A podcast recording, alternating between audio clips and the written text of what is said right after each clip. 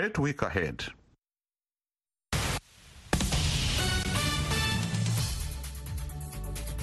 This is VOA News via remote. I'm Tommy McNeil. Germany's economy minister says the country will limit the use of gas for electricity production amid concerns about possible shortages caused by reduction in supplies from Russia. Germany has been trying to fill its gas storage facilities to capacity ahead of the winter months when gas is more urgently needed as a heating fuel. The economy minister, Robert Habeck, said that Germany will try to compensate for the move by increasing the burning of coal, a more polluting fossil fuel. He described the move as bitter, but it's simply necessary in this situation. While the situation on the gas markets has become more acute in recent days, storage facilities are still able to make up the shortfall from Russia with purchases from elsewhere. Ukrainian President Volodymyr Zelensky on Sunday called the coming week historic with the European Commission's recommendation that Ukraine become a candidate for membership to be discussed by leaders of the 27-nation bloc. Zelensky said it would be among the most fateful decisions in Ukraine's history. The war has increased pressure on EU governments to fast-track Ukraine's candidacy, but the process is expected to take years, and EU members remain divided over how quickly and fully to welcome new members. Witnesses in Ethiopia said Sunday that more than 200 people, mostly ethnic Amhara, have been killed in an attack in the country's Oromia region, and are blaming a rebel group which denies it. It is one of the deadliest such attacks in recent memory as ethnic tensions continue in Africa's second most populous country. Again, witnesses in Ethiopia said that more than 200 people, mostly ethnic Amhara, have been killed in an attack in one region and are blaming a rebel group. That group denies it. There's more at voanews.com. This is VOA News. French President Emmanuel Macron's centrist alliance is projected to lose its majority despite getting the most seats in the final round of parliamentary elections. The far-right National Rally appears to have made big gains. The projections are based on partial results from Sunday's vote and indicate that Macron's candidates will win between 230 and 250 seats. That is much less than the 289 required to have a straight majority in the National Assembly. The situation is highly unusual in France and is expected to make Macron's political maneuvering difficult if the projections are borne out. A new coalition made up of the hard left, the socialists, and the Greens is expected to become the main opposition force with about 140 to 180 seats.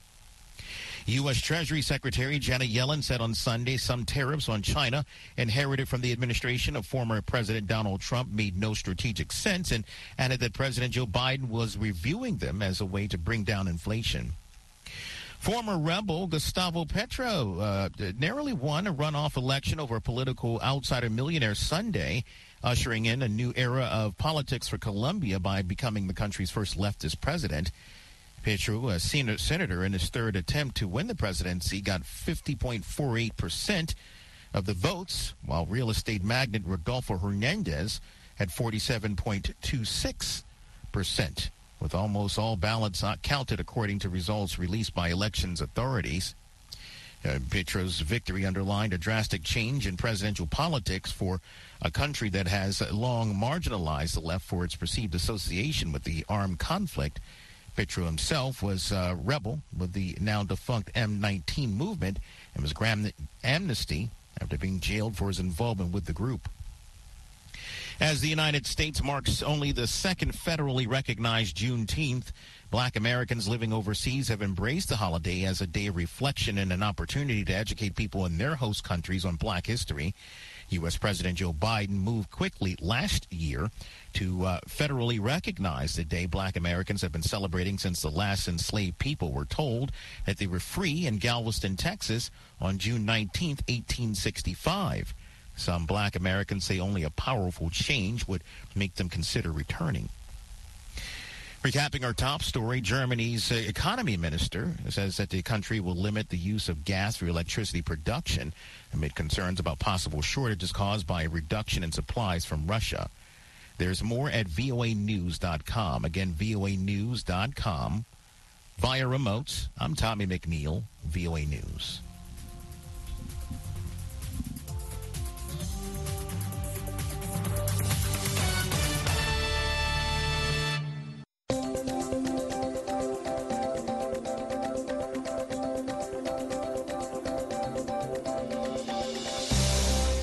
Today is Monday, June 20th, and this is VOA's International Edition. I am Chinedu Afolayan in Washington.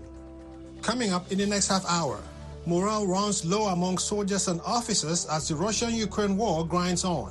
It's been 4 months since Russia's invasion of Ukraine, and defense officials say desertions and armed standoffs between officers and their troops have led to a strain in morale, especially on the Russian side. The UN marks World Refugee Day amid what officials say is the largest displacement crisis since World War II.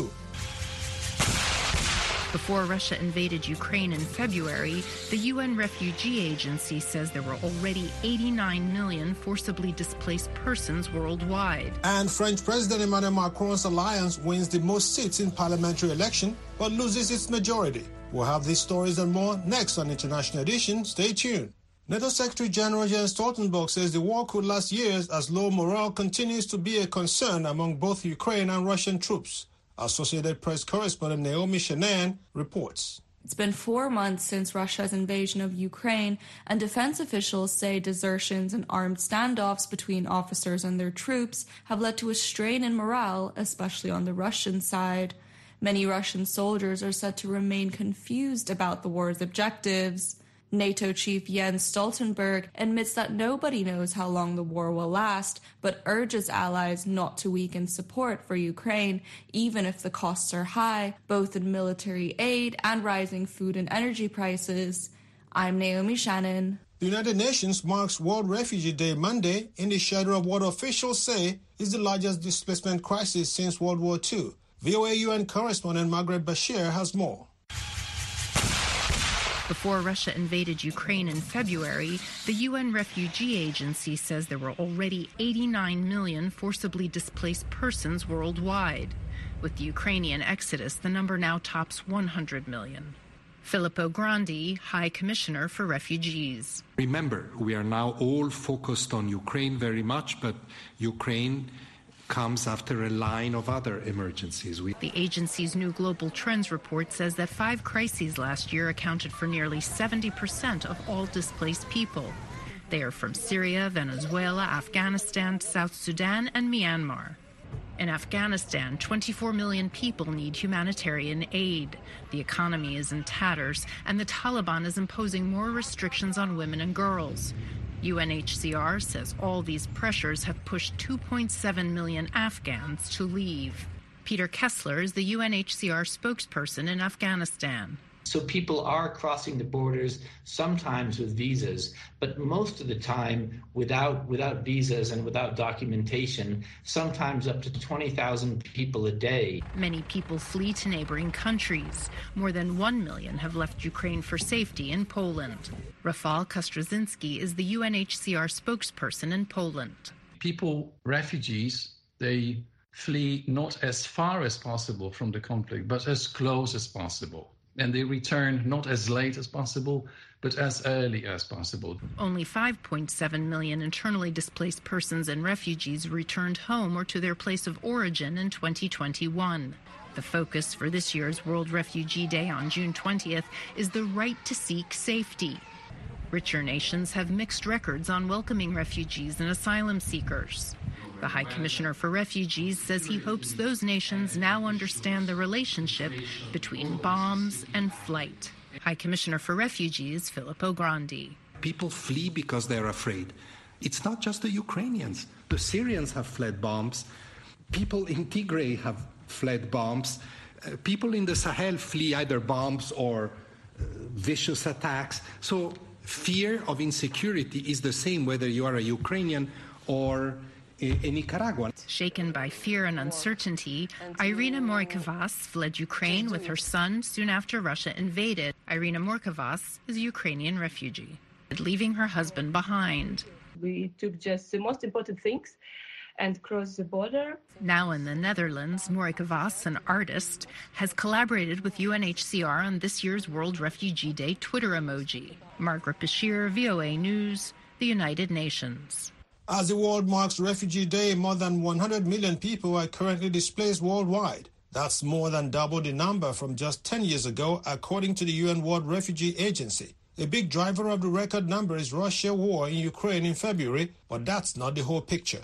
The Norwegian Refugee Council and other international humanitarian groups responded to dozens of hotspots around the world in 2022, but funding is being stretched to the limit. What about next year? Can it get worse? VOA's Carol Van Dam put these questions to Jan Egeland, Secretary General of the Norwegian Refugee Council. It's going to get worse before it gets better. The Ukraine conflict is going to drag out. The Sahel countries, in Africa south of Sahara, are seeing extremist groups, militias, crossfire between government and all sorts of armed groups go through the roof. It has gotten worse in the Congo. It has gotten worse for the Rohingyas. This economic situation in Syria and in Yemen is much worse. And Afghanistan, that everybody discussed last year and which fell off our radar completely, is worse than it was last year. People are starving more. There is more misery in Afghanistan this year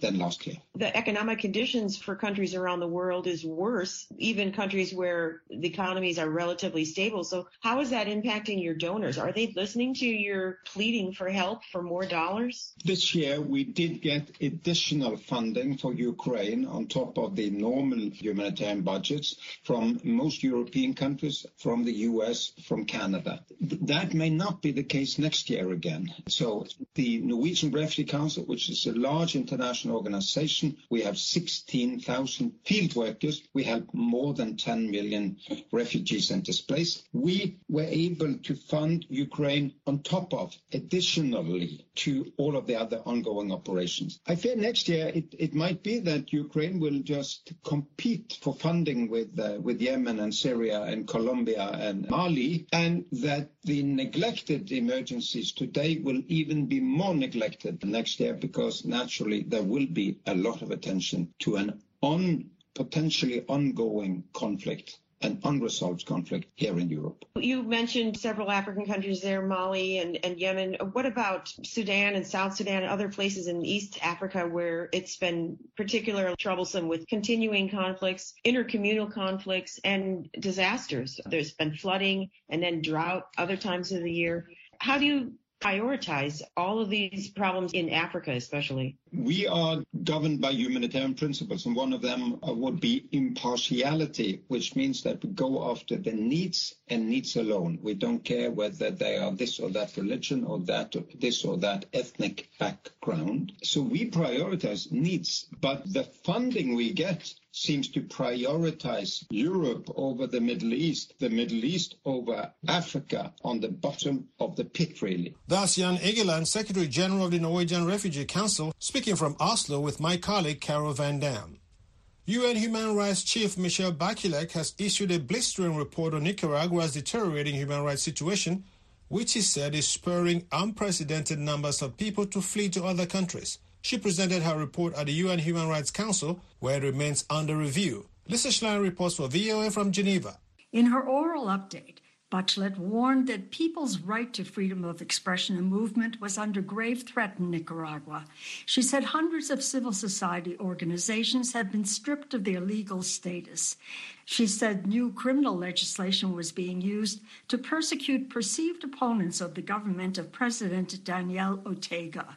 She said repressive measures, such as confiscation of political opponents' assets, have been instituted apparently to silence critics. Citing civil society sources, Bachelet said 173 people have been arbitrarily arrested in connection with the political and human rights crisis that erupted in 2018.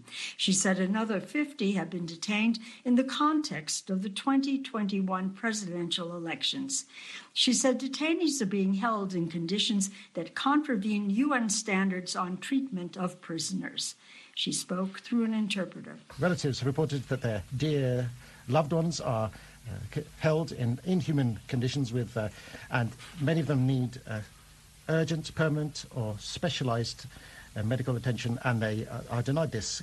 I'd like to almost have this opportunity to reiterate my request to the competent authorities to ensure the immediate release of persons who are arbitrarily detained and guarantee their physical and psychological integrity. Bachelet warned the socio-political, economic and human rights crisis in Nicaragua is driving thousands of people from their homes. Speaking through an interpreter, she said Nicaraguans are leaving the country in unprecedented numbers. In the last 8 months, the number of refugees and asylum seekers from Nicaragua in Costa Rica has been multiplied by 2. It now reaches 150,000. This represents 3% of the Costa Rican population. The number of Nicaraguans who have been intercepted on the border with the U.S. is dramatically rising. Nicaragua's Prosecutor General Wendy Morales denounced the report, accusing Bachelet of acting unjustly and unfairly. She said the information presented was based on lies and fake news and did not represent the reality of life in Nicaragua. Lisa Schlein for VOA News, Geneva. French President Emmanuel Macron has lost his parliamentary majority according to the first estimates of Sunday's legislative elections. They showed Macron's centrists appeared set to remain the biggest party in the National Assembly, or lower house, but with the far-right NUPES coalition scoring strongly as the biggest opposition bloc. Initial reports also found the far-right scoring historically high numbers. Earlier in the day, Liz O'Brien spoke with voters in the toss-up Paris suburb of Neuilly-Plaisance and has this report for VOA. Voters trickled out of Neuilly-Plaisance's City Hall, shopping carts in tow. After casting their ballots, their next stops were the bakery and Sunday market to finish their errands. Alors j'ai voté moi contre Macron, surtout. Gregory, an electrician in this eastern Paris suburb, had cast his ballot for France's new leftist coalition, known as NUPES. He said French President Emmanuel Macron is breaking everything the country has worked for when it comes to social and environmental issues. Pre-vote polls suggested Macron's centrist alliance, Ensemble, or Together, would earn the largest share of votes, but not necessarily a ruling majority. The NUPES was hoping for an upset victory that would force Macron to pick its leader, far-left politician Jean-Luc Mélenchon, as prime minister. Monsieur Macron, pas Monsieur Mélenchon, sûrement pas. Michelle, another Neuilly-Plaisance voter, said she believes that scenario would be a disaster. Certainly not the NUPES, she said. If they win, France will be in a mess. On va faire ceci, on va rembourser cela, etc., etc., etc. Retiree Raymond offered a similar reaction. He said he doubts the feasibility of programs pushed by the leftist coalition. Where's the money to pay for them, he asked. Macron won a second term against his far-right rival, Marine Le Pen, just 2 months ago. But the abstention rate was high, and many French are underwhelmed by their president. Some criticize Macron for not campaigning enough for this crucial parliamentary vote, where this time his main rival was the far left. These elections for the powerful National Assembly, or lower house of parliament, will be critical in determining whether Macron can push through fiscal and retirement reforms that mark his second-term agenda. The NUPES coalition has vowed to block them and enact tougher environmental policies. Like the April presidential elections, these legislative elections have also been marked by high voter abstention. Lisa Bryant for VOA News, Neuilly-Plaisance, France.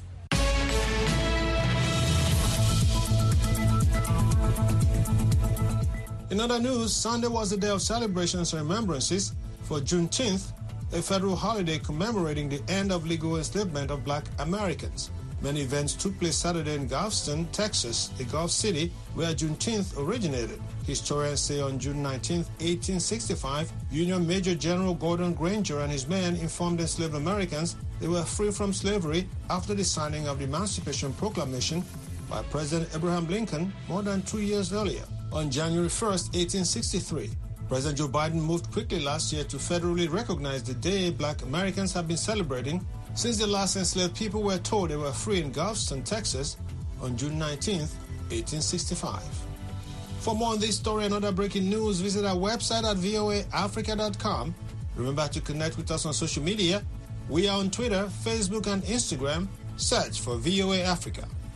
You are listening to VOA's International Edition. I am Chinedu Afolayan in Washington. UN High Commissioner for Human Rights Michelle Bachelet this week accused Afghanistan's ruling Taliban of stripping women and girls of their fundamental rights and freedoms and rendering them invisible in public life. Her report was submitted Wednesday to the UN Human Rights Council. Again, Lisa Schlein reports for VOA from Geneva. Bachelet told the council that Afghans are experiencing some of the darkest moments in a generation since the Taliban authorities took control in August. She said the country has been plunged into a deep economic, social, humanitarian, and human rights crisis.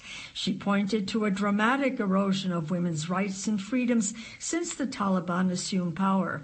She said secondary school for girls has been banned, depriving more than 1 million of an education and future. She said women are forced to wear a hijab in all public places, are barred from employment, and cannot participate in public and political life. She said women's freedom of movement has been severely restricted. Let me be clear. What we are witnessing today in Afghanistan is the institutionalized, systematic oppression of women. Afghan women are rapidly facing the worst-case scenario many feared.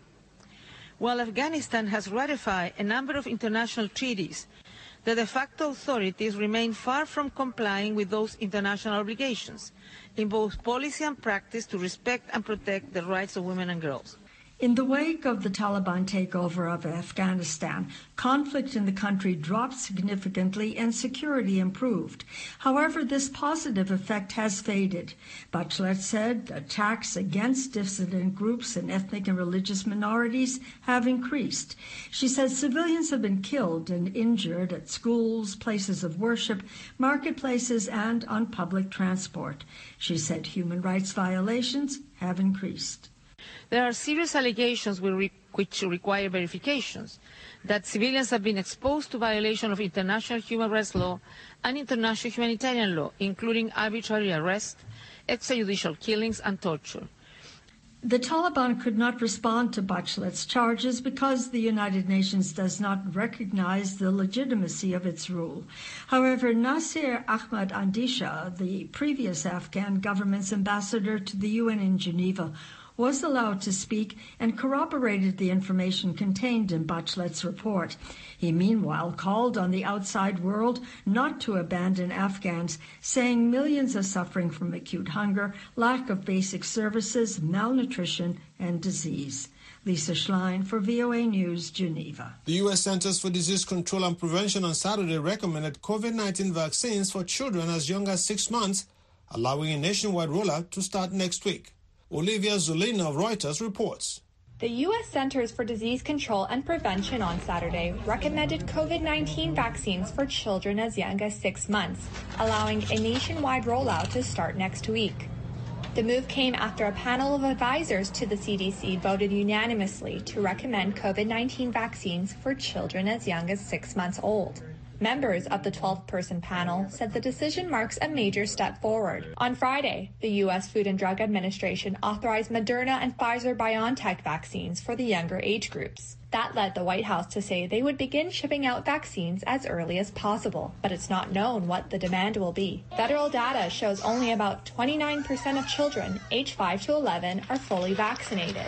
Meanwhile, Dr. Beth Bell, another doctor on the CDC advisory panel, said the decision to vaccinate younger kids was done for a very specific reason. We don't know everything that there is to be known about this. Yes, the data may change, but we have a bottom line here, which is that this infection kills children, and we have an opportunity to prevent that. And every parent will want to consider that calculus as well. That's Olivia Zolina of Reuters. This is Science in a Minute. One of the most mysterious and fascinating celestial objects is a black hole. Thanks to today's advanced astronomical technology, scientists are learning more as they make incredible discoveries.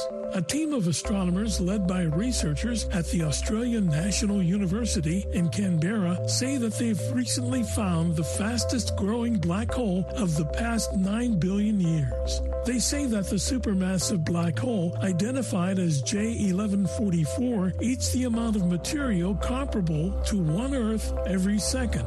It's so luminous that the team says it glows about 7,000 times brighter than all the light from the Milky Way. J1144 has a reported mass of approximately 2.6 billion suns and is located in the constellation Centaurus. I'm VOA's Rick Pantaleo.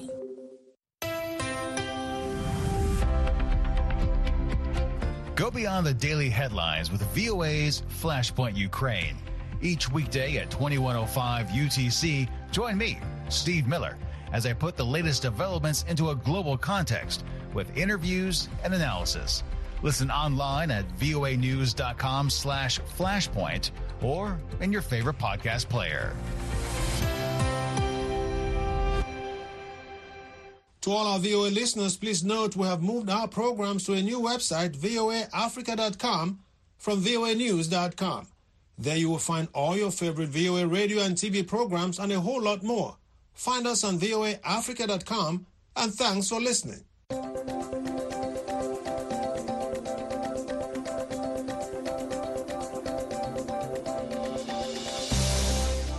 This has been International Edition on The Voice of America. On behalf of the entire production team, thank you so much for listening. Visit our website for in-depth coverage of world events and news 24 hours a day at voaafrica.com. Until next time, I am Chinedu Afolayan in Washington. Have a great day.